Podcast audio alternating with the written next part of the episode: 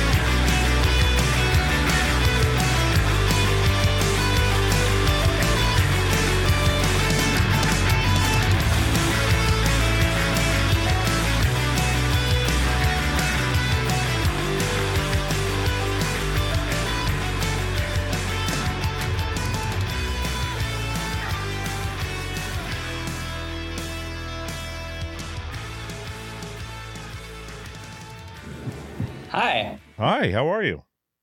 Good. How are you doing? I'm great. I am great. There we go. There you are. Good to see you, my man.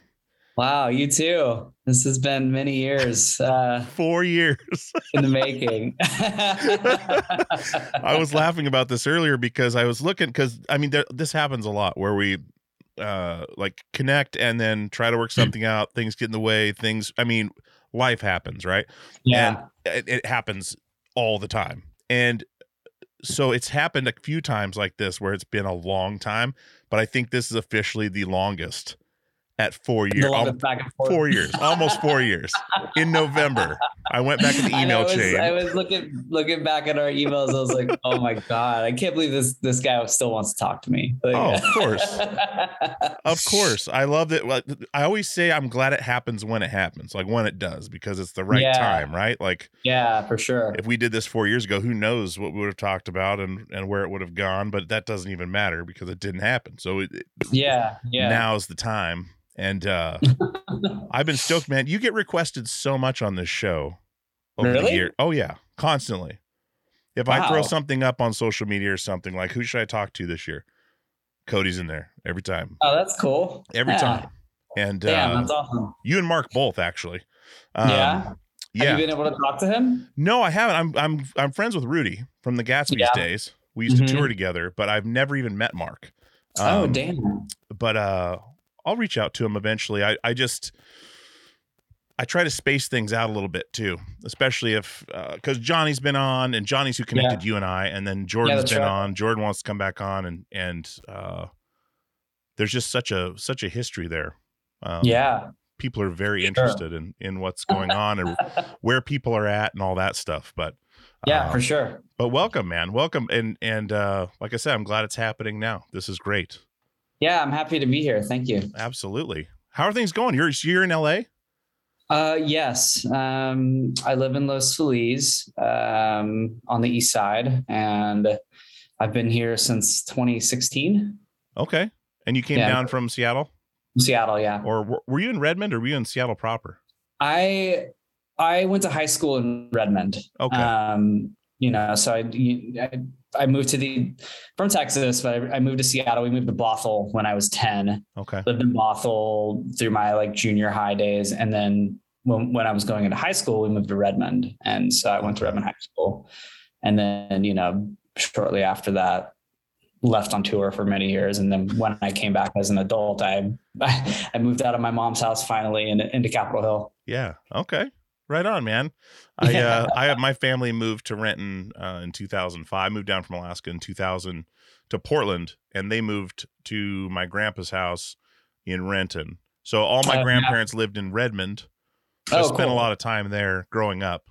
So Mhm. meeting everyone in kind of that uh Redmond firehouse scene through yeah touring was interesting to me just seeing people other people that live there because i never i would hang out with my grandparents i'd never go hang out with anybody else so it's weird meeting people my own age that live there you know Yeah. such a strange experience Um, yeah and it's it's also you know that that place specifically the redmond fire the old firehouse in redmond um the fact that that place existed and and what it was and the bands that came through and played there it's like why like it still kind of boggles my mind that a venue like that like you know jawbreaker fugazi like like big big bands would come play this suburb of seattle that didn't really have and you know like there were just these awesome people who were putting together this community and you know such a such a cool place. I went to my first ever show there you know i i played my first ever show there um in the blood brothers and you know that that venue and the people that ran it just really you know they they created an, an environment for young people to kind of get together. And you know it's it's interesting you say like seeing other people like you know because there weren't really people my age like into music. You know my brother rocky definitely like he got me into it. You know i was hearing my first bands was through him. And then mhm. but still he was older. And you know i kind of was like a tag along with him and his friends. And then there were only probably five or six other people my age. And then you know fast forward whatever they became blood brothers. Yeah. dude. You know?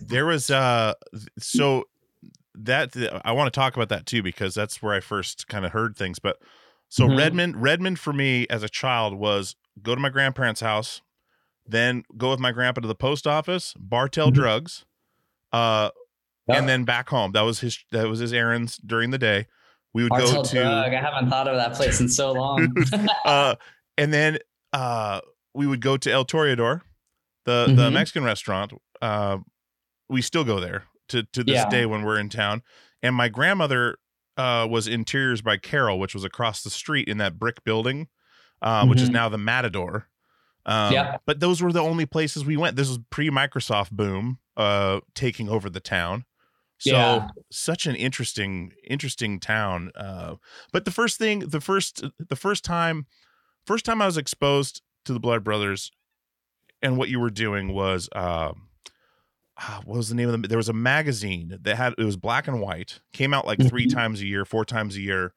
and there was a picture of you guys playing like a basement show or something and i was like Uh-huh. okay two singers everyone's going nuts it was just one like blurry picture yeah. and I was like, "That's a cool band name." And I started reading the reading the liner notes in the in the magazine, and I was like, "This sounds really interesting," but I never checked it out.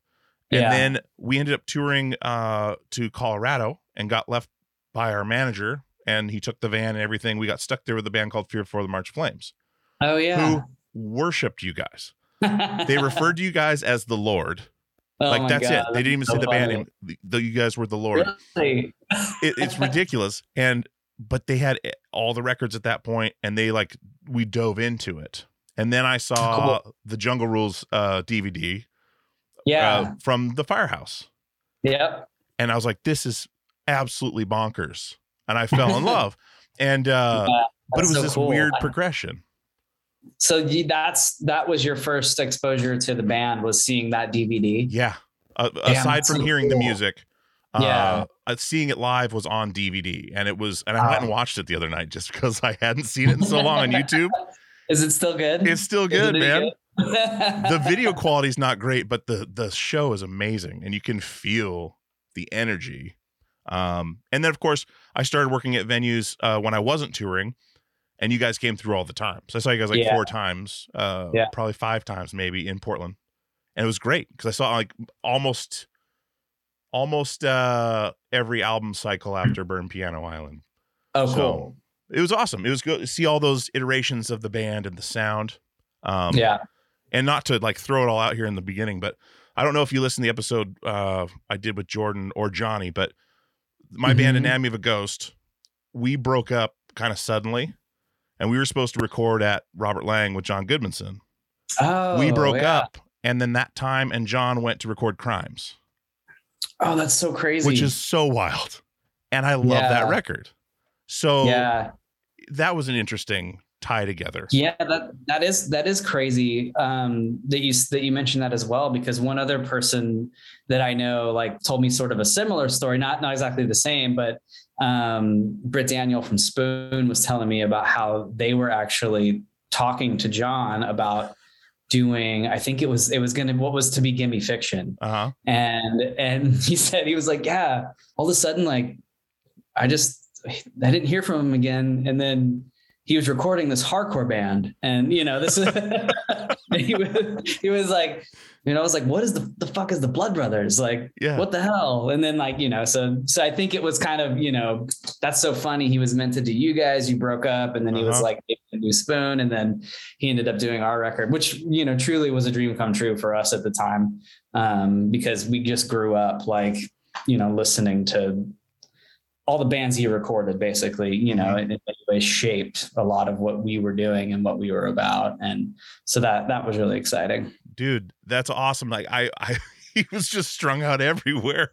He, he came down one time for pre-production with us and then we went on tour and we broke up on tour. So it just we Ah, never damn. talked to him again.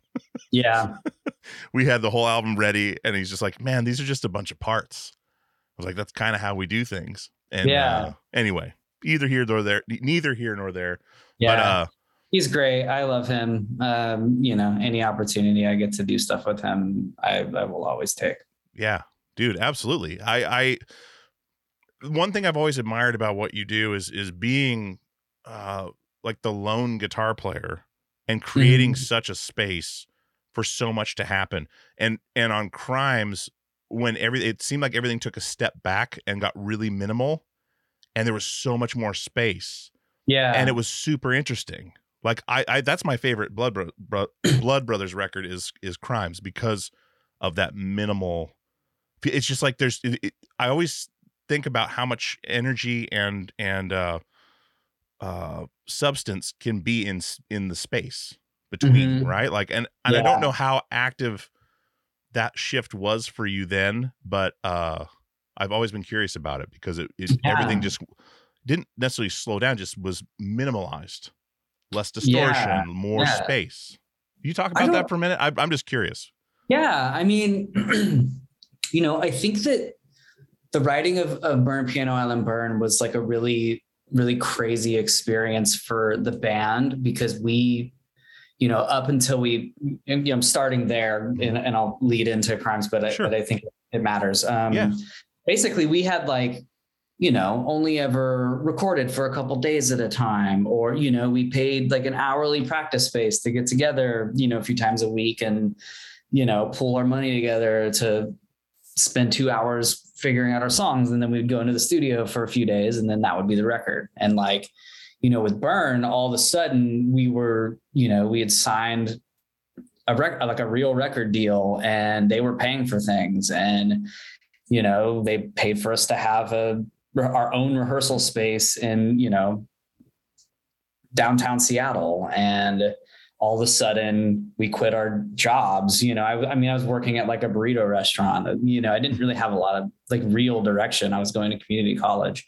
Um, wasn't really sure what I wanted to do. I mean, I, I certainly was not of the mindset that you know I'm going to be a career musician or you know like my band is going to make me money and you know we're going to be famous. Like that just wasn't really a necessarily a goal for the band. Um, and so, you know, like it, when we started writing Burn Piano on Burn, we had this practice space, and basically our intention every day was to go in and write an album. And so now we just had, you know, seven to eight hours a day to mess around in the practice space and make noise and work on songs and jam. And, you know, and like we really like making that record just like we were just throwing every idea and that's why that album's crazy is because everyone had some weird idea and everyone was down to just like make everything disjointed and avant and like just patch things together um and so like you know that's how that album ended up very crazy and then i think when we like went into to write crimes you know i i know for myself i had started listening to like a lot of Elliott Smith, a lot of like old country music and just sort of and Bob Dylan and getting really into like kind of just more traditional songwriting in general and hmm. and playing and you know thinking about not overplaying and make you know like how how can you fit into the song in a way that that makes it better as a whole as opposed to like showcasing yourself for four and a half minutes. Um so you know i was getting into like classical music too at the time um classical guitar and I, I was trying to like just figure out any kind of different sort of stuff to do. Um and you know i think because of all of that i just sort of started to simplify my playing. Um and obviously wanted it to still sound aggressive um, and crazy and it is chaotic at times but i think what what we ended up with uh, you know collectively and i know for myself was something a little more cohesive uh, just because we were you know we had already made an album that was complete chaos. Um, so I, I don't know if that maybe is kind of where that started. Um, but you know i think that it's probably a pretty good like description of sort of the the switch into like more melodic playing and i was always into pop music Mhm. you know much more than probably anyone else in the band. And so you know i would i would lean towards more like melodic stuff and like you know pretty stuff and you know like i liked i liked pop punk and emo and you know like our bass player liked jazz and you know the jesus lizard and our drummer liked wu-tang and you know Johnny was obsessed with Prince and Jordan Nick Cave, you know, like, and then like, we were all trying to like make the, this kind of band. And that's how we ended up like sounding like we did, you know? Yeah. I don't know if that answers your question. It does. It does. It makes a lot of sense. And it, it makes me think about like were you guys aware of of like the San Diego scene going on back in the like with Antioch Arrow and, and all those guys? Like I know yeah, you 100%. buddies with JP, we're mutual friends with JP, uh a fantastic human being. Um but is that where a lot of the influence of the early days came from? Was that scene? Yeah, for sure. I mean, I, you know, the moment I heard Swing Kids, I was like obsessed. And, you know, Yeah. I, I think I would, I would attribute a lot of my early guitar playing to Swing Kids, Shotmaker, Drive Like Jehu. I mean, Shotmaker was Canadian, but like Jehu, Swing Kids, um, you know, Antioch Arrow, uh, Rye Coalition, who were, you know, East Coast, but like those were like sort of like the, if you listen to our first record, you could probably like hear all of those bands pretty, pretty quickly. Yeah. Uh, and then of course, like Seattle bands like Botch and, you know, absolutely. hardcore bands of that nature, like I was obsessed with as well. So it's just like sort of like trying to put all those together to make like, you know, whatever our band was going to sound like. Yeah, absolutely, dude. Like, like the the actually those shows I was talking about where I saw you guys when I was working the club. I was working with Mac Mann and Aaron Montaigne, so they Oh, they were cool. Yeah. bartenders and security at the club with me. Mhm. And so when Blood Brothers came through, I hadn't heard of that those bands or that scene yet. Oh, so they're like, you know, you know where these guys get some of this sound from. I'm like, no, like, you and know, he's like. you like, you know, we created this band. Mac points up at the at the ceiling and it's the Antioch Arrow uh, record on the, the Mhm. sleeve on the wall. And he's like, That's Mhm. my old band. You should check it out. If you like these guys, you'll like this. I checked it out. I was like, This is great. And I went down the rabbit hole. But it started with Blood Brothers, which was cool. I really appreciated Yeah. that about what you yeah, guys so I see we got so- into like Angel Hair and the Oh, yeah. VSS. yeah, I had Sonny Kay on the show too. He was he was a Oh, great very chat, cool. amazing dude. awesome. But uh, yeah, Yeah. I drove I drove down that rabbit hole like of so many bands. Yeah, it's pretty cool. yeah There's a lot of cool stuff. Absolutely. But when you changed, you, you say, you know, you're into pop music. I grew up on pop music as well. Uh, but when you changed over to listening to classical, listen, like trying to, you said you were trying to find anything else to listen to. What sparked that? Like, were you getting tired of listening to Um, what you were I- listening to, or was it I just mean, trying to grow? No, I I don't think I was ever, you know, one had one direction. I I kind of always, you know, like because I I you know I played in Waxwing with Rocky, and Uh-huh. so like I I liked all of that kind of emo and like that kind of more like melodic rhythmic stuff. Um, you know, I don't, I don't think it was like a, a conscious like shift. Like this is now what I'm listening to. I've definitely go through phases where like, you know, when I was young, I got very just like focused on Deathwish Kids, Palaka, Locust, Swing Kids, like VSS, these bands are all I want to listen to. And like, you know, Jehu and, uh, but I also was obsessed with Elliott Smith and I loved Unwound and, you know, Red Stars Theory and Modest Mouse and like Death Cab, like all the, all the like sort of Seattle, you know, like music that wasn't hardcore. Mhm. Um, you know, but we all kind of existed together at the same time. Um, so, you know, I, I don't know. I don't, I don't know that it was completely intentional you know i wish i wish i could say that it i was like yeah this is exactly what i wanted to do and i accomplished it um, but i sort of tend to do things more intuitively Mhm. um, and just like based on like a feeling like when i especially when i play like if i sit down to write it's usually coming from like you know i'll just start strumming or you know strumming and singing or playing a piano part or something that feels good to me and if something feels good then i start to develop ra- rather than like I have this very specific goal of this sound or this like, you know, exact thing that I want to do and how am I going to do it? Um, you know, which slows me down because sometimes I, I think you do need a little more intention when you're doing things, but also like I'm I'm so feeling based that, you know, I usually can just feel something out and figure something out. Have you always been that way? I think so. Yeah. I don't think that, you know, we ever really, I mean, it was painful making some of those songs and those records, but all of the like really great stuff just came together very naturally. Mm-hmm. You know what I mean? I think for the most part, a lot of crimes came together very naturally um, and fast. Like a song like Trash Flavored Trash, like, you know, I think I wrote those riffs on an acoustic guitar, like, you know, at my house 10 minutes before I went to the practice space that day. And then like showed up early and was, you know, there with Mark and was like, Hey, I have this, like, let's like jam on this. And so it's like, you know, then the band came in. I was like, Hey, we have this idea. And then we like this, that song was probably, you know, finished in a couple hours, you know, it was, and it wasn't like, this is the whole song. It was like, I had a couple riffs and then those riffs turned into, you know, everyone putting their stamp on it. And then, you know, Mm-hmm. Did you start out that way? Uh, you weren't taking guitar lessons or anything like that when you started. Do you teach yourself? No, I would, you know, I pretty much was like your typical younger brother. I was obsessed with with Rocky Mhm. and he played the guitar and you know, it was all I wanted to do. And I remember like I would play both him, you know, both Rocky and my other brother Sonny, their guitars like all the time. That's all I wanted to do. And all I wanted was a guitar for Christmas. And I remember like getting a guitar for that Christmas. And I think I was in like probably the seven, I want to say like seventh or eighth grade. Like wasn't really quite there, you know, like I was into skating. Mhm. Um, and they bought me this like acoustic guitar that was just like a piece of trash, you know.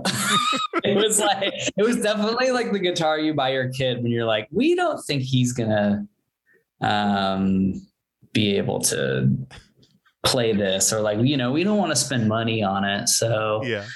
you know um let's just get him this cheap one and see like and i'm pretty sure like i knew like even as a kid i was like I, i'm not i can't play this like and i never touched it. I just kept playing my brother's guitars. Mhm. and so basically rocky like you know just taught me to play the guitar and then i just played all the time. And then eventually like i saved up money and bought like a epiphone sg or something or like you know some cheap guitar. And then I pretty much just like he showed me the chords and some of what to do. And then i just played and played and played. I never really knew much about theory or Yeah. you know, like being a real musician or anything. I just kind of figured it out. And then I found like friends to play with. And then, you know, we played together. And then that also, you know, made you better because you're learning things from them and, Mhm. um, you know, developing from there. dude one thing i think about very very often is that what you said like a real musician like the music theory and the was it the grimoire and all that stuff guitar and all these things. All it seems to me and this not to, to trivialize it but it just seems like it teaches you how to be in a room with others and have to basically jump in anywhere right? Like you know what the key of the song's in and you can get along right? Like you can oh, oh uh my band it was on a different flight and they can't make it so here's the here's the music of what we're playing Yeah. tonight right? It has its purpose but i don't think it it doesn't provide the struggle the struggle that it takes to to do things like you do by feel to Yeah. to hash it out like you can there's people that are really good with theory they're okay you want a sad song okay i'm going to use these chords it's like going to a toolbox and having all the Mm-hmm. tools versus the guy on the youtube making the video on how he's doing his van or whatever and he doesn't have what he needs but he's going out and finding it right and and the, the Yeah. struggle to get there and the journey is so much cooler Mhm. when you have that and and that feeling comes through in in the reg like guitar playing especially like it's in the hands right like it, it's it of course you use your hands but it's in your it's in your like right hand or left hand whichever strumming hand you're in like yeah. you can tell who's playing a lot of the time playing a song you Mhm. never heard right like hendrix or something you know it's all in the hands like you could have someone give them a guitar same guitar same amp this is something that's gonna be really cool. There's like a there's a this a whole tangent but there's the punk rock museum that's opening up in vegas. And yeah. Is that Mike, Mike uh, Fat Mike? yeah fat mike. and Yeah. they're gonna have like fletcher from pennywise. They're gonna have his guitar and amp sitting there and you can play it. But i guarantee none of them are gonna sound like that right? None of them are gonna sound you could go play hendrix's guitar and you're not gonna sound like hendrix because it's yeah, not for sure. that hand you can get your gear and no one's gonna sound like you because it's not Yeah, you there's there's it's there's feel that's you Yeah. know. I mean, I, I think anybody can can play rhythm or you know like maybe sit in, but there's certain certain things that individuals do on an instrument that you know no one are unique to them and that no one else could do, um, which is pretty cool.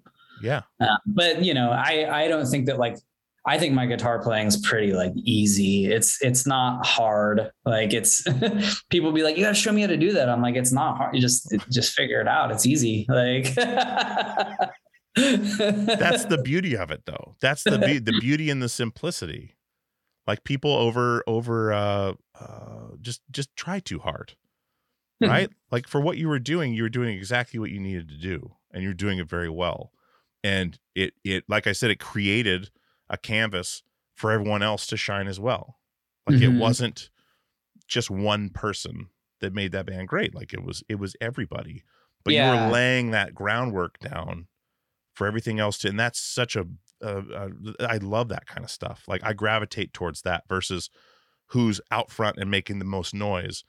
It's like where is this coming from? Like where is the where is the, Yeah. the basis of this? And that's Right. exactly what i feel you were the best at was just getting that Yeah, laying the groundwork and that was so cool to me and and Yeah. you know um if you're Well, watching interviews and stuff like things like that like you're you- it's very rare to see you in an interview setting when it was Uh-huh. everyone else right? Like and it's like I, I also love that. I was like what is this dude about? Who is this guy? Like and that's what i was so intrigued it's like who the fuck is this guy?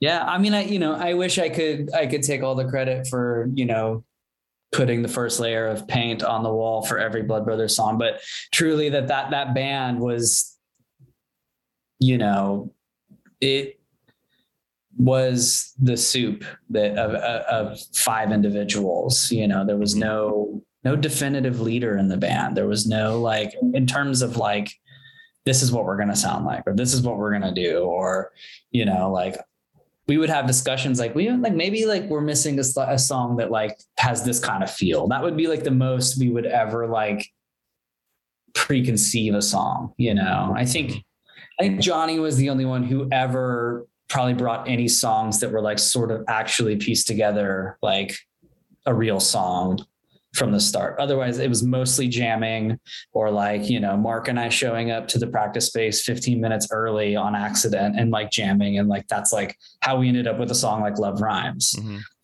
Like he and I just were there. No one had shown up yet. We were like kind of messing around. And I think I played the riff and he was like, what's that? And I was like, I don't know. And then like, we, you know, we just kept playing it. And then the band showed up and I was like, check out this idea. Like, you know, let's, let's start working on this. And then, you know, that song was even kind of a controversial song for us because it was really our first, uh, you know, attempt at something that was not super aggressive or abrasive even, Mhm. uh, you know, so Well, I did, and that's I, I remember that time very clearly when I heard that for the first time because that's what I was like, wow, okay, this is really stripped down. It was great, like, um, and I I I wanted I wanted to, there's one more thing I want to talk about with you, blood blood brothers related. yeah. Before we move on from it, because I I don't want to just talk about the blood brothers the whole time Mm-hmm. because you're doing some amazing stuff. You've done some a lot of amazing stuff since. There's a lot sure. to talk about. Yeah. Uh, but I'm just I out mean, of my I, I'm, ama- I'm, a, I am amazing. You're right. But, you know, just there's so much. How could we ever cover it?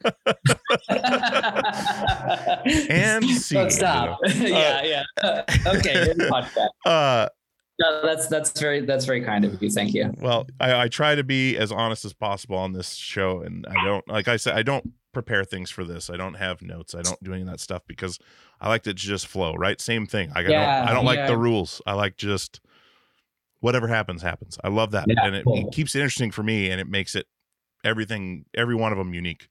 Um, Mhm. But you guys played on the Henry Rollins show. Yes. set fire to the face on fire. That Mhm. performance was one of my favorite performances I ever saw you guys do. Also, I'm a huge fan of Rollins, and I love that show. And that show just kind of disappeared into nowhere. Like you can't even find it on DVD. I don't think. Yeah. So many good performances. But can you tell me about how that came about and what that was like doing that show? Because that was such a good performance, but in such an interesting environment, like that brick studio room. Yeah. Um, I've always I've always been wondered about it, and I've never asked anybody about it I mean, now. I, you know, I Henry Rollins was really cool because he like he he liked our band and like we mm. would always hear that dude did you hear like Henry Rollins was like he played you on his radio show or like he would talk about our bands like during his like um his spoken word or his like talks and people be like oh, I saw Henry Rollins he was talking about you guys. I was like whoa that's cool. Um and you know I don't really recall like how we ended up like getting the offer to go on it or if like our publicist like pushed for it or if maybe he searched us out. Um but I remember being like super stoked, like hell yes, like Yeah. we're gonna go play the college show. It's gonna be rad. Like we didn't really know what to expect, you know. And when we showed up, it was like that studio was crazy. It was so nice. Like it had this big kitchen, this really nice control room. Like I'm pretty sure it was like an SSL board. Like just really, really pro and like really well done. Um, and I think we at the time we were kind of at a point in our band where like we were really really good live. Like we we had like i think we must have had enough touring under our belt at that point that we were like really good. And so i just remember like doing those live recordings is always weird because your headphones don't sound good or you know like are you Mhm. just like whatever like it's a little uncomfortable like it's not a real a real show but you would like need to perform like it is. Um in order for it to make sense. Yeah, um and i just i remember being really impressed with how how good it sounded. Like usually those things don't turn out sounding as good as that one did i feel like especially with our band for some reason. Like i like we always hated every live recording of us. Um but that was just so cool. And it was like such an honor. And he was so cool. I mean we only spent probably like you know 15 20 minutes with him like after or before like talking to him. Mhm. um, but he he was super cool. And he's always been like super supportive. Um, you know and i still have people like today who are like don't know anything about the band that are like new in my life. And like they'll be like I, I looked up your old band. You were on the Rollins show. Like it, it like immediately like legitimizes like the, the yeah. you know my my musical history to people who just are not are completely outside of it um and so that's that's always kind of fun um so i've gone back and, and rewatched it recently and it it's pretty good still like i'm pretty so impressed great. It's so great. And his intro is so Mark- funny because Mark just, like, Mark just like I'm just like every time I watch it, I just can't stop watching Mark yeah, because I just think he, you know, he was the coolest, like most stylistic drummer, like you know, on Mhm. record and off. Um, you know, I love his playing. I love watching him play. Like, you know, I grew up writing with him. Like, I learned to play the guitar, like, you know, playing with that dude. And so, you know, that's an unbreakable bond right there, yeah, it's cool. dude. I have a very, I have a very, um, very a tight relationship with his snare drum because Ross Robinson actually pointed out something to me that I like play off of the snare, like which is some, something not a lot of guitar players do. He's like, not a lot of guitar players like accent like off the snare drum. I was like, I never realized it, and then like now, like I totally notice it all the time. I'm like, Mhm. oh, like I played the snare. Like that's a very strange way to play. Um, It is. yeah. It is. What real quick, what era of Ross did you guys get? Because I've talked to, you know, the Korn guys and stuff and uh, Mhm. uh about him and talking about like throwing stuff at him and and Oh, making him go crazy. And then when I talked to uh a buddy of mine, Justin, from he was playing for the used a band called Saosin, uh yeah. they were all sitting around meditating and hugging each other the whole time. So- yeah. Were you in the middle ground of that, or like I was he still yeah, in go I mode? honestly, I honestly think like he was, he was trans like probably part part way into like his transition for it. Okay. He had gotten into like a really bad motocross accident, like right Oh, before he did our record. So he had um, this this crazy like um, like cylinder around his leg with like all these pins going into his leg, and I'm you know I'm pretty sure he was on like some serious painkillers for it. But I I remember like him being very much like into the meditation and very like vibe and like you know like trust tree like you know stuff like Yeah. that. And we're kind of like uh what's going on with this dude? Like but he you know i mean you know his mom is right? No. his mom is byron katie. What? yeah. Do you know who that is? She's like a self self-help writer. Yeah, Yeah. that's his mom. Um so he's you know he comes from like a long line of like really like you know deep thought. Um and you know he i i still talk to him like you know fairly frequently um you know i've made records with him for many years after the band and Yeah. um, you know, we stay in touch and he's just always like the most positive, like supportive, like raddest guy. Man. So he was definitely like, he was not into throwing shit. He didn't like, you know, he didn't really fuck with us at all. I don't know if he was just like a little bit timid around us or if maybe he was changing like how he communicated with bands because we, we were post at the drive-in and i think we were like maybe one of the first bands like that that he had recorded since he did them Mhm. um, so you know Interesting. Interesting. yeah he was he was great it was it was awesome it was the, the best experience Every everyone says how great it is working with Ross. It's just it's just across the board. Whether he's he's throwing the- shit or not, like they're just yeah like he's a he might say wonderful some person. crazy shit that you really have to think about but yeah he's he's the best Wow. We've talked Yeah. about his mom before on the show, and I I had no idea. Great. yeah Mind blown. I just learned something. Uh, well, one thing I wanted to dive into with you is uh, when you kind of walked away from music a little bit. yeah well i mean i don't know that it was it wasn't that Performing, I guess. Yeah, it was. Yeah, it wasn't. It wasn't insane, insanely intentional, but but yeah, uh, that's the question because the effectively yes. like what what spawned that like what what was it that did it for you to where it took that and Yeah. made it okay to walk away from that for you uh when it happened like what was the what was the the Mhm. motivation behind that Right. Well.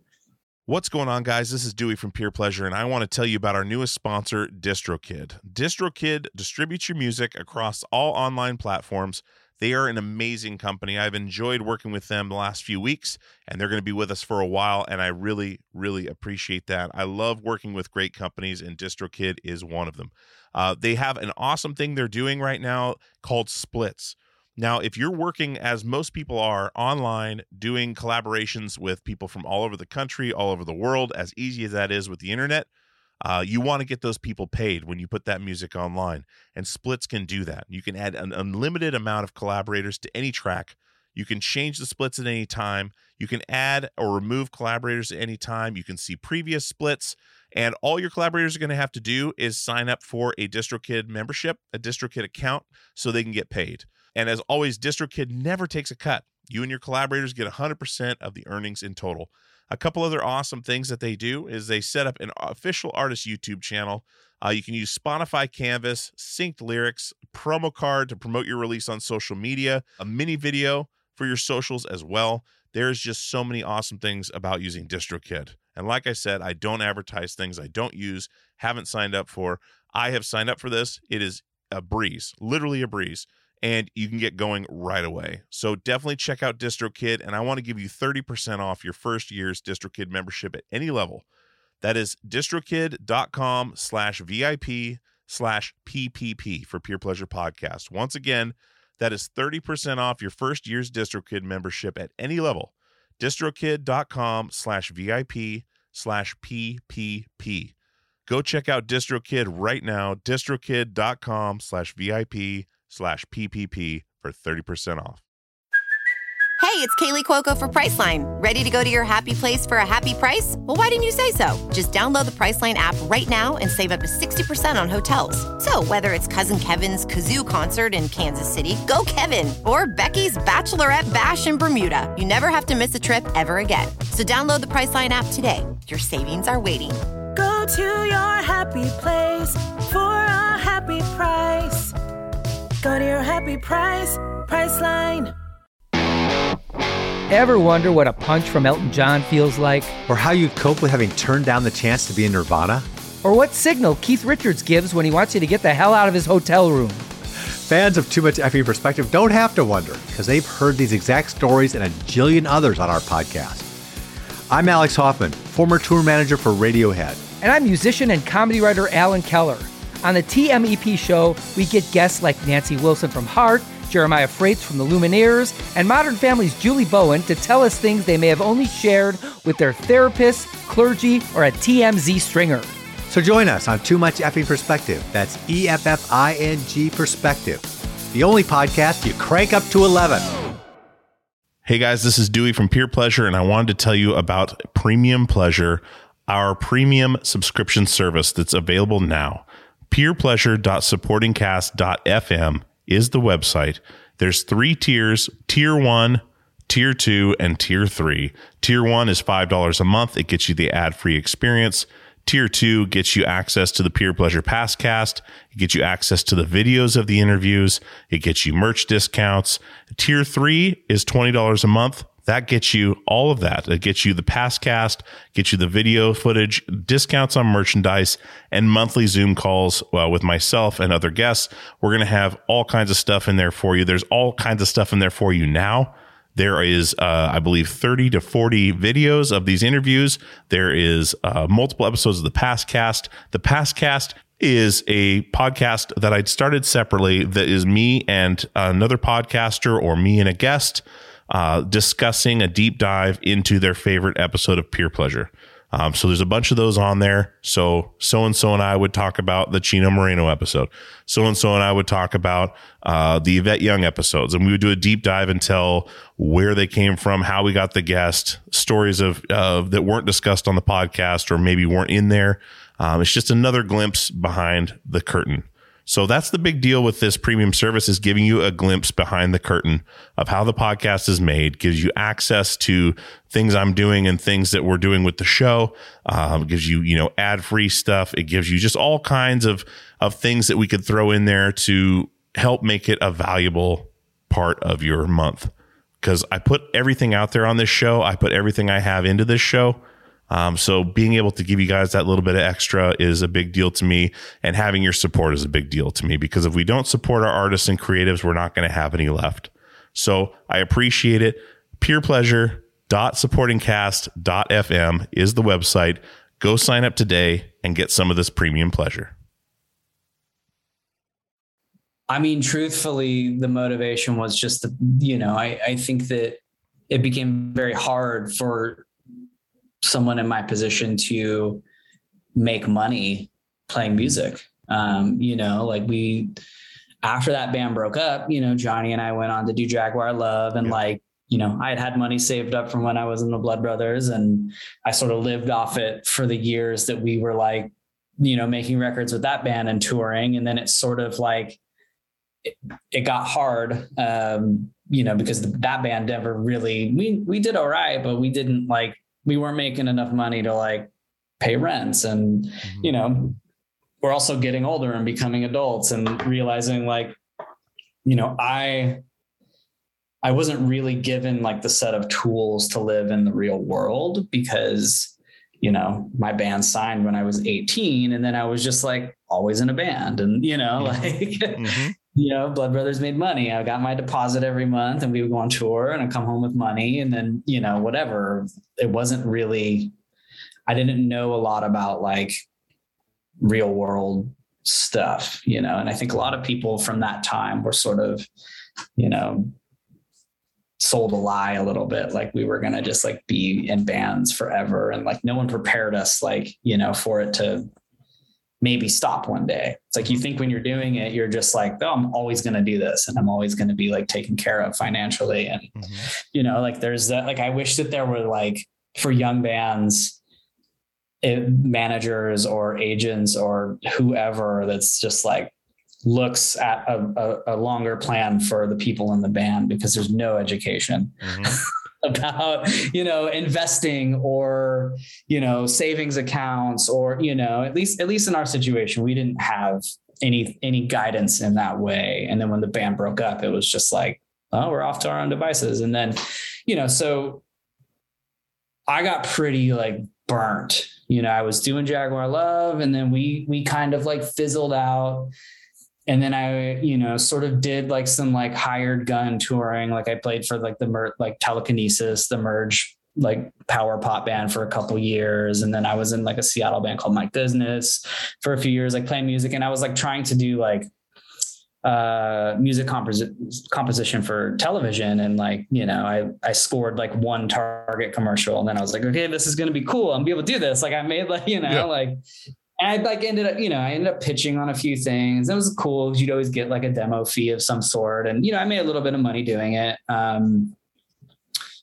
but I wasn't, I didn't really have a band. I was like still living in Seattle and I, you know, I stopped touring um, with telekinesis. I did like a short stint with Cold Cave playing Okay. guitar. Um, and then, you know, I kind of just was like, somewhat lost musically. Um, and then I like was just I had no idea how to like make music. I think I was working at the School of Rock. I was like, maybe I'll like be a guitar teacher, like which turns out I'm terrible at. Um, I'm not good at it at all. the patience needed. yeah, I just I you know I just suck at it because I'm just like, well, you just do it. Like, what Uh-huh. do you mean? Like you just play it. Like you have to like practice it over and over. Like I don't know how to tell you do how to do it better. Yeah, it's not. I'm not good at it. Um, but anyway, I I ended up getting hit up by a, a friend that was like, "Hey, um, Pat Monahan from the band Train uh, is looking for like someone to, you know, sort of demo songs with, flesh out ideas, and like record like, you know, his his demos for the band or whatever. Like, you got your name got thrown in a hat, like any interest, and I was like, damn. I was like- At that time, I, I barely knew how to use Logic. You know, I taught myself how to use it, and Mhm. I was doing recordings like in my room and stuff. And I was like, sure. And so I ended up meeting with him. I met with him and like his assistant uh, out in Issaquah because he lives up there. Mhm. Um, and I just like went to this house that he was renting that he was going to build a studio in and just to meet and be like, maybe see if this would be a good fit, you know, um, which for me was like weird because I didn't listen to train. I didn't, you know, it was a completely different world from anything I was ever connected to. You know what I mean? Yeah. uh, and, and fairly intimidating. And I remember going and meeting with him, and like we're talking, and he's like, you know, he looks at me and he's like a really like matter of fact dude. He's awesome. He's like, so can you make a vocal sound good? And I was immediately, I was like, oh, totally. But like I had never recorded a vocal into a microphone like one time. I don't, like not for real. Like, you know what I mean? Yeah. but I was just like, I, I really want to do this. Like, Yeah. you know, and I know I can do it. And so like I, you know, I mean, I effectively lied my way into the job. Um, but we ended up becoming like really good friends. And I learned so much from that dude, like just about like songwriting and playing and, you know, because I needed it to sound good, I like had to work on my like recording skills and, you know, really spend time doing it. And it was very cool because now all of a sudden I had this like really cool studio at my fingertips Mhm. um, to like make music in. Um, and all the off time I could just go in there. So, and I was like the only one ever in there. So it's like when he was like off on tour or like not writing, I could always go in there and like do stuff. And, you know, I ended up like producing a record and like recorded like all of the, you know, the vocals for the Dude York record and like guitars and bass in in that place. Um, it was cool. He called it Sunken Forest, uh, and he like ran a podcast out of there. And um, but I was also like finally getting paid. Like it paid really well, and it was like you know there was opportunity for writing credits on train songs, and not none. I didn't ever get any songs. We did come up with some really cool songs together, but Mhm. they never got chosen. Um, but like in there, I started what would become like my current project, which is JR Slayer. Mhm. And this was in like 2000, damn, it was before I moved to LA. So probably like 2012, 13 time. Okay. And I just started writing music because I was like, I'm in the studio. I don't, what else am I going to do? And just started like creating a bunch of music and with no intention to do anything with it, which is why I didn't for, you know, this many years. Mhm. Uh, and then I ended up like moving to LA. So I left that job, um, which was an awesome job, and moved to LA to just kind of just come be in LA. Um, and so that's kind of when I I didn't technically walk away from music, but it sort of just stopped happening because I was like, I don't I don't want to like feel this way anymore. I don't want to feel bad about maybe like not making money from playing music or people coming to the show or like how many fucking CDs we sold. So I just sort of stopped like doing bands. Um, and I actually started working uh, for The Bachelor. I got like a job as a production assistant on The Bachelor. Yeah. So it's like I had a friend who worked on it many years ago and I called him I was like, I'm trying to move to LA and you know, I need a job. He's like, Well, do you want to be a, a production assistant on The Bachelor? And I was like, old dude. I was 34. I was like, Yeah, sure. Sure, man. Sign me sure, up. why, sure, why not? And so moved to LA. Um, do that for like a year. And then, you know, all the while I'm, I'm still writing and making music and like, you know, like in my room and I have like a bunch of songs, but it's nothing, nothing is coming of it um, really. And then I got a call from Paul from at the drive-in and he was like, Hey, uh, we're looking like, I know you've been working like doing some production stuff. Like we're looking to bring someone on tour to like basically be like an assistant to our tour manager on the road out here. And I was like, damn, that sounds cool. Like, Mhm. you know, I was doing the, the PA work on The Bachelor and Head Wound City had like released our record on Vice and like did like one or two tours and then like nothing, you know? So it was just like, okay, like not really playing a lot, Yeah. you know what I mean? Yeah. Head Wound City was never meant to be like a full-time band. Um, you know, that's just a cool project that we all like got to do from time to time. Incredible band. Um, thank you. Yeah. Yeah, thank you. Such a cool Um, lineup. yeah. And so from there, I like left The Bachelor and, you know, went on tour with At the Drive In and like, you know, in, in true like music fashion, the tour manager who was meant to do it didn't get his work visa in time. So like I'm now in Austin for South by Southwest and we're in rehearsals and I just became the tour manager because there was no one there to do it and they needed somebody to do it. So, and I'd never done that. I mean, I kind of done it for my bands, but you know, I was like, okay, so I guess I'm now going to tour manage this, this band. And it was like two tour buses and a semi truck. And I was like, I have no idea like you know, I barely know how to use Excel. Like I, I kind of do because I've been doing it at like as a production assistant. Like, yeah. but not really. like, and so I, I just, I just dove in and, you know, Paul was very good. You know, he had done it for many years for other bands. And so he taught me a lot and I sort of stumbled my way through it for a few tours. And then, um, something happened and I was like back home and I like, I went off the road with them. I stopped touring with them. And then I was like, okay, what am I, I like, what am I going to do? Like, what am I doing? you know? Um, and then I like, I went through a divorce Oh.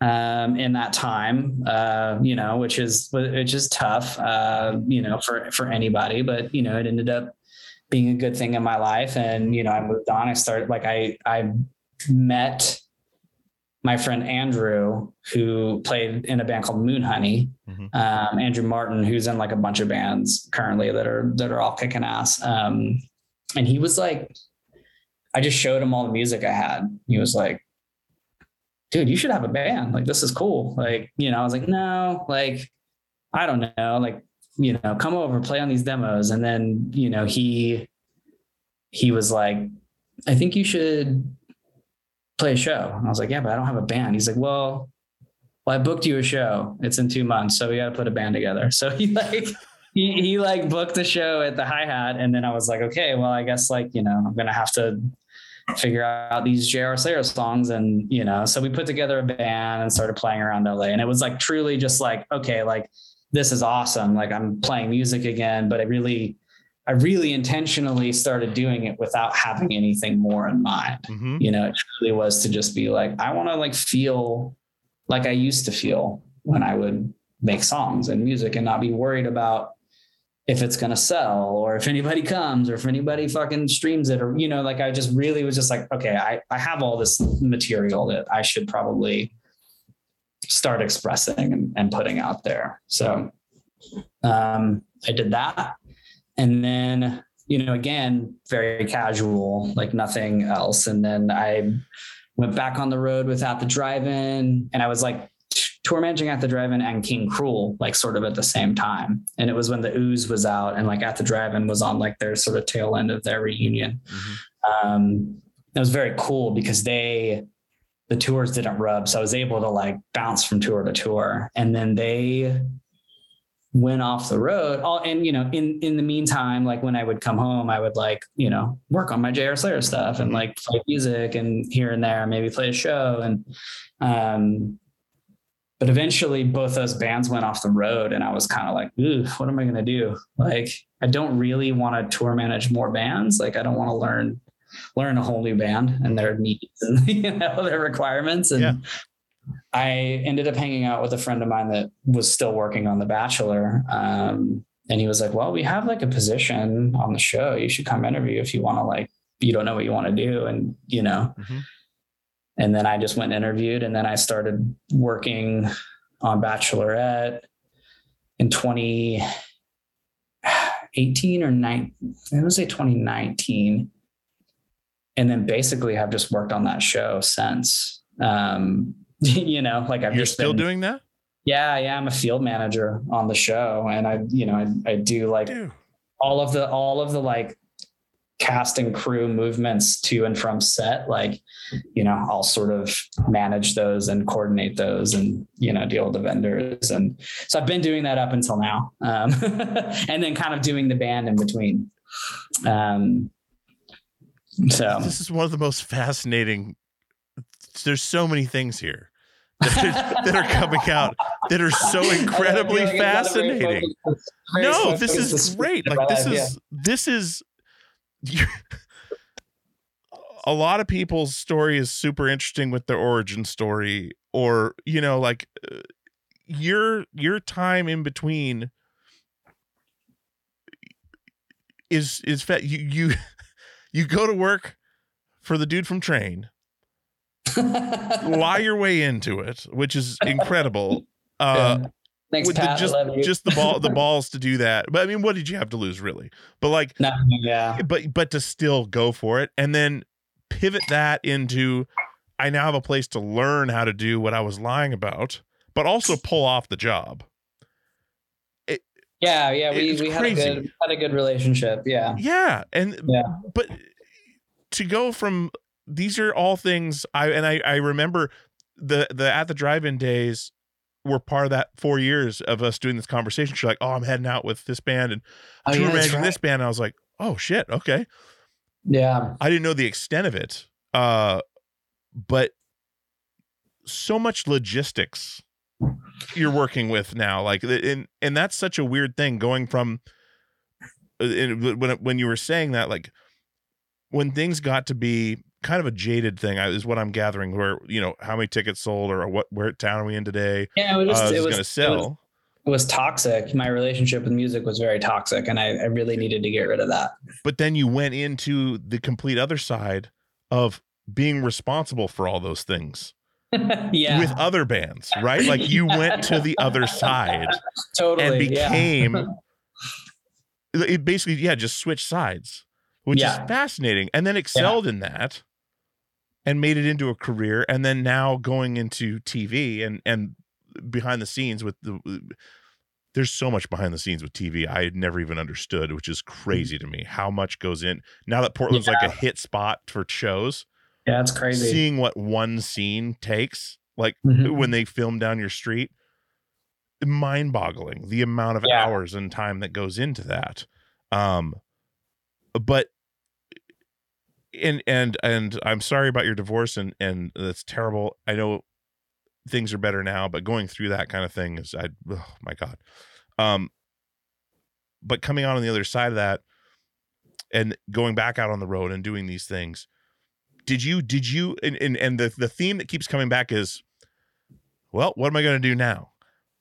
When you're in the moment of making the money having a job are you thinking about that moment coming again? Or does that just hit you like a ton of bricks when it just ends and it's like shit what am i going to do? Um, like is that anxiety in the back of your no, I mean, I, I I think the last few years, you know, like I because that kind of logistical stuff didn't come natural to me. I really had to work hard at it, you know, and I the tour managing stuff, I really had to work hard at learning it and you know doing all of that and then even going into you know i was able to bring a lot of it into like the tv stuff Mhm. um, because they you know they're, they are very similar you Yeah. know production production in a lot of ways and just change the terms and you know the budget slightly and um but you know i it wasn't easy for me either one. You know i really had to like struggle through learning both. Um you know and and now at this point on the tv stuff i've been doing it for a few years. Like you know like i you know effectively like sort of run my own little department and like Mhm. you know i have some comfort there. So it's not like a, it's not like you know it's an overwhelming job because it's an overwhelming job but it's it's not out of my comfort zone anymore. Um you know which which is cool. Um you know but i also like i'm not going to work the next season of the show. Like you know like I'm, I'm taking a little break and you know focusing some energy like into jr slayer which is you know already a little controversial because it's it's sort of like the origin of the project was sort of not to give expect anything back from it you know? And so but at the same time i've kind of reached a point where like i really wanted it to give me give back to me and i wanted to give it something and receive as opposed to like only just want to receive from it. And so like i feel like i i'm currently in a situation where like i i couldn't be have more gratitude or grateful because basically like what I wanted to do with it happened, which was like, I want to start this project, record a bunch of music on my own, play some shows, like and just start releasing art and mm-hmm. get it out there and see what happens with it. And then, you know, I fast forward however many like singles I've released on TuneCore myself, where I recorded them in my bedroom and, you know, did all the artwork myself and mixed them and, you know, and then now like I I have a record deal with like a producer that, you know, I I'm, I'm just like totally flattered and honored to be working with. And like I I stop sometimes like, wait, like this is weird because this is like this was this is happening organically like i wanted it to and sometimes forget like i'm like oh shit this is actually you know like really cool like you know my my friend jason that do you know jason klein No, I don't. No no. Uh, he plays bass with me but he basically was friends with will Okay. and you, know was like we were living together and we were like listening to some, some of my music. Because you know what? I think i should send this to will. Um and i was like you know i didn't know who will was really. I didn't like Mhm. know a lot about his world and the bands and like kind of what he had created and what he was like involved in and doing and then he was like oh dude he just like hit me back. He, he said he really likes it. I was like what? Like a pretty he like wants to record you. And i was like what? Like uh, you know? And so like you know and for those of you listening i'm talking about will yip Mhm. um the, the the legend. Yes. um, but we talked for like months and months, like about trying to figure out some time to like get together and like do some recording, like, you know, to the point where I was sort of like, Jason, what's up with your friend Will? Like, are we doing this or not? You know, like, cause like my time was always very limited. It would be like, I'm available for these amount of weeks Mhm. because I'm in between shooting. Um, you know, like this is when I can do something. And then like COVID hit, and then like, you know, like it, this was kind of all around the same time. Mhm.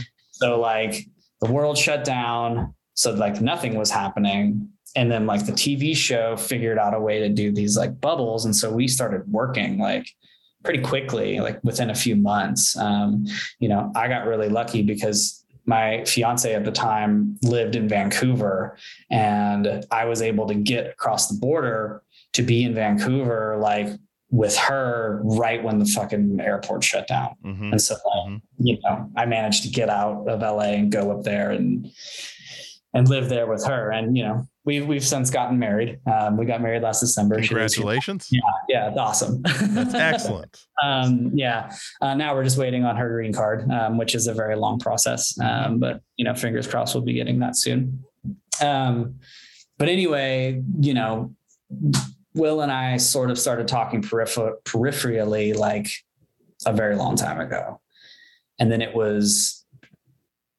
I think winter of 2020 one 2020 winter of 2020 we actually like i went and shot a season of the bachelor and i think we were in nemacolin um, pennsylvania. Mhm. and then went rented a car at the end of it. It worked out perfect that we like shot right up almost till thanksgiving. So i just rented a car and drove to philly. Um, we were south of pittsburgh and then i just like stayed in there in an airbnb in philly for a few weeks and like jason came out and then like you know, we went in the studio and like I was like, ah, this is real. Like, you know what I mean? Because up until that point, I was like, I don't know if this is real. Like, because also like my just sort of hesitations in general around the project and and putting too much pressure on the project and you know like keeping it special and not wanting to ruin it for me. I was just like very hesitant. You know what I mean? So I'm like, yeah, until I see like the plane ticket, like I don't believe this is happening. Like, you know, and then there was a plane ticket and an Airbnb and a car rental. And then, you know, I was there and then, you know, like I spent Thanksgiving alone, you know, Yeah. because I just, you know, situationally I was out there and, um, yeah. And then I was just like, okay, I'm making this record. And this was a few years ago now, right? So it's like I'm still not even like, you know, I'm not relying on this project to do anything other than what it is, you Mhm. know. And the really cool thing about Will is that like for him, I think situationally, like he's kind of the same. Like he like he he loves the project, he loves the music, he loves the the collaboration. Um, you know, he doesn't necessarily probably need anything from it. You know what I mean? Like because he's got a million things going on. So it's it's really like a cool situation. Like rad. So like we like we track, we get all the basic tracks done. Um, Benjamin Walsh from Tiger's Jaw came in and played drums on it. uh, which was super cool. Um, that dude is awesome and a total sweetheart, and like was rad that he was available to come in. And like, you know, we were COVID testing every day, and it was like scary, and you know, like Mhm. just not weird for me because I'm already doing it all the time at work. Um, but still, it was I was nervous because I was like, damn, like if one of us comes down with this, like. I'm not going to get another chance to come out here for, you know, I don't know when the next time. So, but we managed to get through it. We got all our basic tracks done. And then, you know, fast forward to one winter later, I went back. Finished all the overdubs. Um, in that time, my my sister sings in the band, uh, so like you know, I tracked her vocals in LA, um, you know, and then so since that time, it's been mixed, and now it's it's coming out September 9th on Memory Music, which I'm excited about. dude it's so good too and i i, I was uh, one one major theme that i think uh, going through this conversation with you is is I, I think you got the purity back that you were looking for it sounds like with with with music. Like you you mended your relationship with music somewhat to where it could be pure again and that's uh, the machine doesn't just come and uh, like what's that what's that movie what terminator 2 where they said they found edward furlong in an arcade and said you're going to be in this movie. Yeah, that doesn't happen with music. They don't go and see you know what i mean? Like unless it's maybe new kids on the block or something but like they don't say hey that kid's cool looking let's put him in this band it starts out pure yeah, and then it gets tainted later. So, but you kind of have to let it get tainted. And when you're new to it, you don't notice it happening yeah, until it's happened to you. And it's happened to you. yeah, Same thing with a marriage failing, right? Like it's the greatest thing in the world until things start going south. And once you've gone through that, same with music, same with all these things, you're you have the the the fortitude to get back on the horse, to go try again and give it your all and see what happens. That's one Mhm. thing I'm seeing from this story, which is really inspiring because you could have spiraled out of control after music did what it did. You could have spiraled out of control when when you went through your divorce. You could have gone any number of directions, but you got back into music and did you know, it's important to you. You got back into it and did something pure. You found a new person in your life and and are giving it the shot again, right? Like it's that it's that I don't want to say bravery, but it's that it's that just that drive to continue right? Mhm. Like some people's lives would end in those situations. But it's so cool to see what's come from these things with you. Uh, you know what I mean? Like the, the music's fantastic, but the fact that you're, you know, you're doing all these things again, like I'm gonna try again. You know, like that's that's the inspiring part of it. That's the cool part of it because uh like I said, it could go the other way. But you Yeah, you know, and and you know, currently it's it's a little bit scary in the moment because you know I've sort of made the decision to you know take some time off of like work and you know like put some real energy in into this project and you know like pay respect to the fact that like you know I've got people like Will and and Tim and Memory and like people are like put putting some faith in it and, and doing something with it. And like for me I just you know, one, I don't think the opportunity comes around like a lot these days, especially like for like a old hardcore kid like that was a guitar player in a band to, you know, have his like songs that he sings and writes and plays, like, you know, have somebody care about and, you know, put energy into and and give it life. So for me, it's just like I, you know, I really want to like pay respect to that, you know, and I situationally like, you know, I, I couldn't be in a better position to to do it, even though it's like you know, uh, you know, obviously I can't just like quit working and hit the road. Yeah. I mean, like, I, you know, I'm 40, um, you know, and that's not not something I'm trying to do. But you know, I have, you know, my wife is very supportive and she's amazing and really pushes me to to do things. And um you know i've i've got will and the record and really just like uh, you know i it, it means a lot to me. And i want to make sure that i i give it what i think it deserves especially given that like it's giving back to me currently. So like I want to give time to it and and not take advantage of what a cool opportunity is to have like be able to fly to Philadelphia and work in like a real recording studio with like a, an amazing producer and collaborate. And you know like we went out and shot a music video and did a live session last a couple weeks ago. And like you know it's like we're doing really cool stuff with it. And i just want to make sure that i'm giving the like right energy back to that and not just like like i said i don't want to take it for granted or pretend like it's not like the coolest opportunity for someone in my position who basically has a band that's new Mhm. and nobody knows about and you know someone's taking a chance on it Yeah, dude, you can You know? tell. Like you can tell the excitement. I do a lot of these conversations, Mhm. uh, hundreds of these conversations, and I cherish every one of them. And but I also learn from them a lot. And watching, just watching, and this is why I do Zoom with video. I don't release the video, but like it helps with the conversation because your entire body language changed when you started Uh-huh. talking about this project. You can tell wow when someone's genuinely excited about something, right? Like it just it, everything changes. Like your Yeah. whole face lit up. Like you know what I mean? Like that's that's yeah that's where the real magic is, man. And you know Well, what I mean? happy to hear that That Yeah. excitement. That that is what Yeah. you had as a kid, right? Like that's what made you explore things and try that's what made you live in a van and and and uh you know, get on the the three dollars a day budget. You know, like you would Yeah. fight through that because you loved what you were doing before the hands got in the pot and the and the pressures and the you know uh that that stuff can be dangerous but like what you're doing now is the purity's back and it's on your it's on your schedule it's on your and you can do it when you want to and that's the way it should have always been but yeah. now it's better than ever to really because you've learned these lessons you've gone through these things you've struggled for years now you can really enjoy it right? It's like and, and not to use the word retirement but like i'm a tradesman now so I, i'm a commercial plumber instead of a musician right? I'm i have a pension i have a retirement to look forward to Mhm. when i can do everything i want when i want to do it right?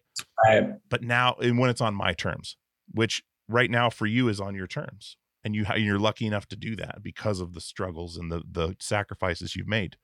And uh it's awesome that's happening to you at 40 not at 65 right yeah i still got a little time right yeah exactly exactly Yeah, which also, you know, truthfully is, you know, it is another consideration into, you know, why I think it's it's important for me to sort of like take the risk. Um, is because, you know, there's not a lot of lot of time left in life when you're young to go jump around on a stage or, you know, like Mhm.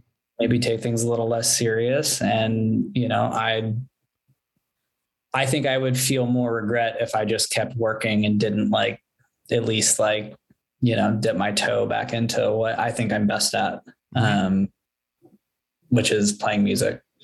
Um, so it's a, I just, amazing given the thing. opportunity, yeah, like I, you know, I just, I, I have to do it. And, you know, I'm just, I, ha- I have a lot of gratitude and I'm stoked that we finally got to talk about it. I am too, man. I'm glad. I am so glad. And I, like I said, I'm glad this is happening now. I really am. Yeah.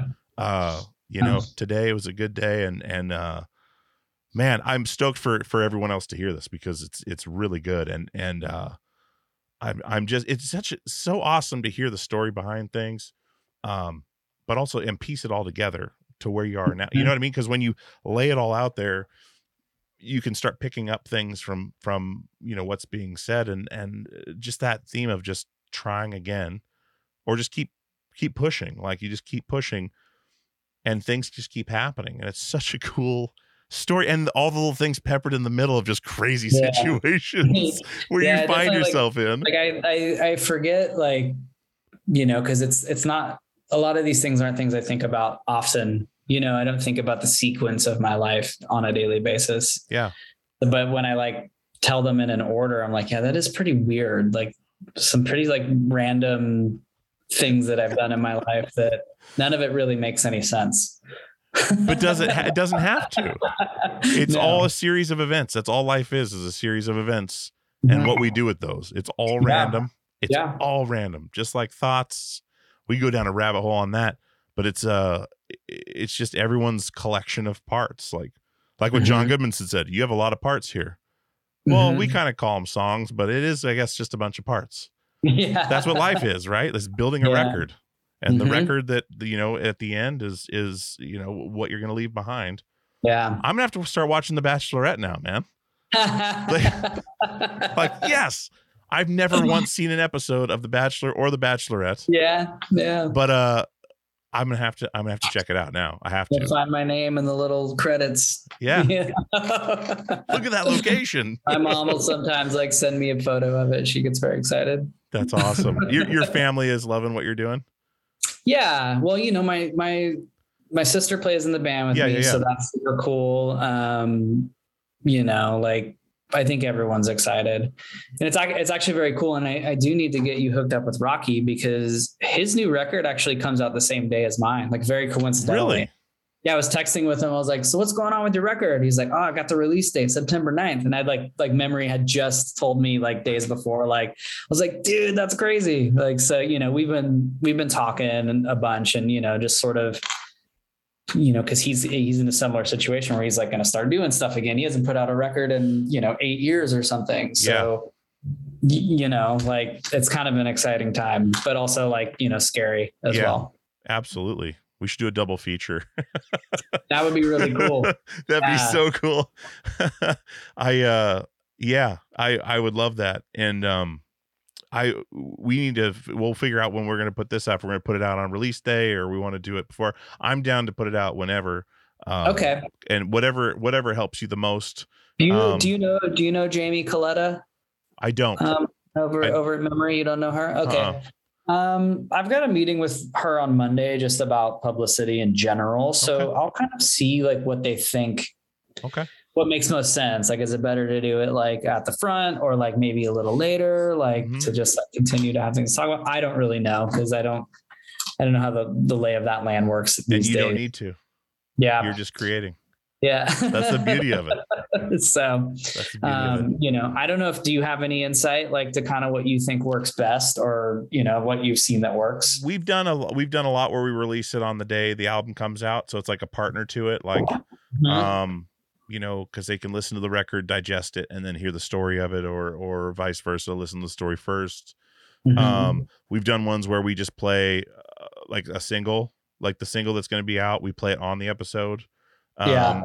done a whole lot of different things we did a with hot water music's last record we did like a uh a collection of of episodes with the melvins we did i did an episode with all the melvins and we released them all at once on the same day when that uh, five-legged dog came out um so Um, buzz and and uh dale and and steven like we all they all came out at once in a, just a blast all three episodes yeah, um so we've done all kinds of different ways and they all i mean they all work it's just a matter Yeah. of which one you want to do so Okay.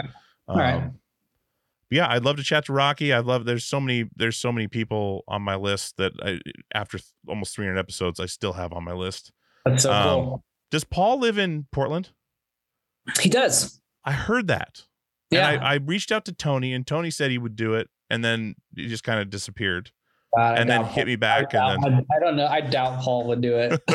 yeah i don't know i just i everyone's like yeah, i think he lives in portland and i was like oh, I can okay. think he does live in Portland. You know, I lived in Portland for like five years. i didn't know that Yeah, I moved there after the Blood Brothers broke up and we started Jaguar Love because Johnny had bought a house there and they were running Crystal City clothing out of it. And so Mm. Jay and I, we actually had intended to move to Los Angeles. We were just going to go to Portland, write the record, and then move to LA. But then we ended up like signing to Matador and we stayed in Portland. You know, like that makes that sense whole thing. Yeah. i So first there met for- johnny at a target at mall 205 Yeah, I was like- I was there. I was there 2008 to 2010. Okay, that's right. Yeah. Yeah. right in that window. That's right where I ran into him in the food area, and I was like, "What the hell?" Yeah. And uh, yeah, him and Art Alexakis from Everclear, both of that Target. oh, weird. Yeah, it was just ra- random, bit, like southeast Portland. Like, who's over there? Um, yeah. Uh, but yeah, man, it's uh, I'm I'm just I'm overwhelmingly stoked for where you're at and what you're doing, and and Thanks, uh, man. I really appreciate the time doing this. Um, you know, I know life's busy and and uh, you could have been doing anything else for the last hour and hour and a half. but uh, I appreciate you spending it with me, man. yeah, and, man. Yeah. Dealing with my questions because I don't usually have questions, but with people I've been listening to for a long time, there's all kinds of things that pop in my mind. Yeah, that's cool. Um, well, I, I hope that I, I managed to give you some insight that was helpful for you. Dude, you did. You did. It's absolutely fabulous. But uh I'll let you get back to your your uh your evening here and and uh Radical. just keep doing what you're doing, man, and keep in touch and and uh uh we'll do what we need to do. So Sweet. Right on, my friend. cool. Radical. Well- well- All right. Thanks, Dewey. Hey, thank you. We'll talk soon. Bye, buddy. All right, bye. Bye. All right, guys, I hope you enjoyed that conversation with Cody Votolato. Go check out the new JR Slayer music. The new EP coming out, Not Rotten, is incredible. You guys are really going to love it. Uh, if you've been a fan of anything he's done in the past, uh, you're definitely going to love this. Uh, and it may be something you start with new and go back through his back catalog, but he has got a very impressive pedigree in the music business. And uh, yeah, now working in TV. What a, what an incredible change of pace. Um, but it, just an amazing story. So I hope you guys enjoyed that chat. Thank you very much to Cody for making the time to come on the show. Uh, he's also connected me with some other people that'll be coming on the show as well. Um, just been a good buddy. So uh, thank you for that. Thank you guys for coming back week after week, listening to this show, uh, reviewing it, uh, subscribing to it, telling friends about it. It just really, really helps out. The show is growing like crazy. And I can't thank you guys enough for that. Um, so if you have not already, and you're listening to this on Apple Podcasts, go write a review. If you're listening on Spotify, go give it a rating. Give it a five star rating. It helps us with chart position and algorithm and all that bullshit. Uh, but it definitely helps us. I, I mean that. And thank you guys so much. I love each and every one of you. I, I really do. Please go do something nice for somebody this week. And uh, you can do something nice for me and tell someone about this show. Um, but I'm going to get out of here. I got a ton left to do. Thanks again to Cody. Go check out the new JR Slayer uh, EP. It's awesome. Uh, definitely, definitely recommend it. All right, guys. As always, we'll see you on the radio.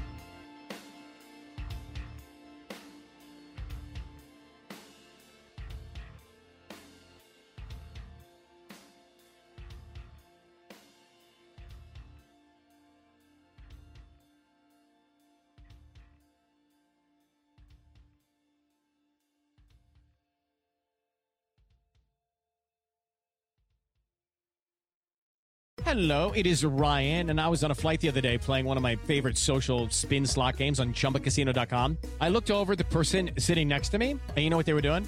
They were also playing Chumba Casino. Coincidence? I think not. Everybody's loving having fun with it. Chumba Casino is home to hundreds of casino style games that you can play for free anytime, anywhere even at 30,000 feet. So sign up now at ChumbaCasino.com to claim your free welcome bonus. That's ChumbaCasino.com and live the Chumba life. No purchase necessary. Group. Void prohibited by law. See terms and conditions. 18 plus.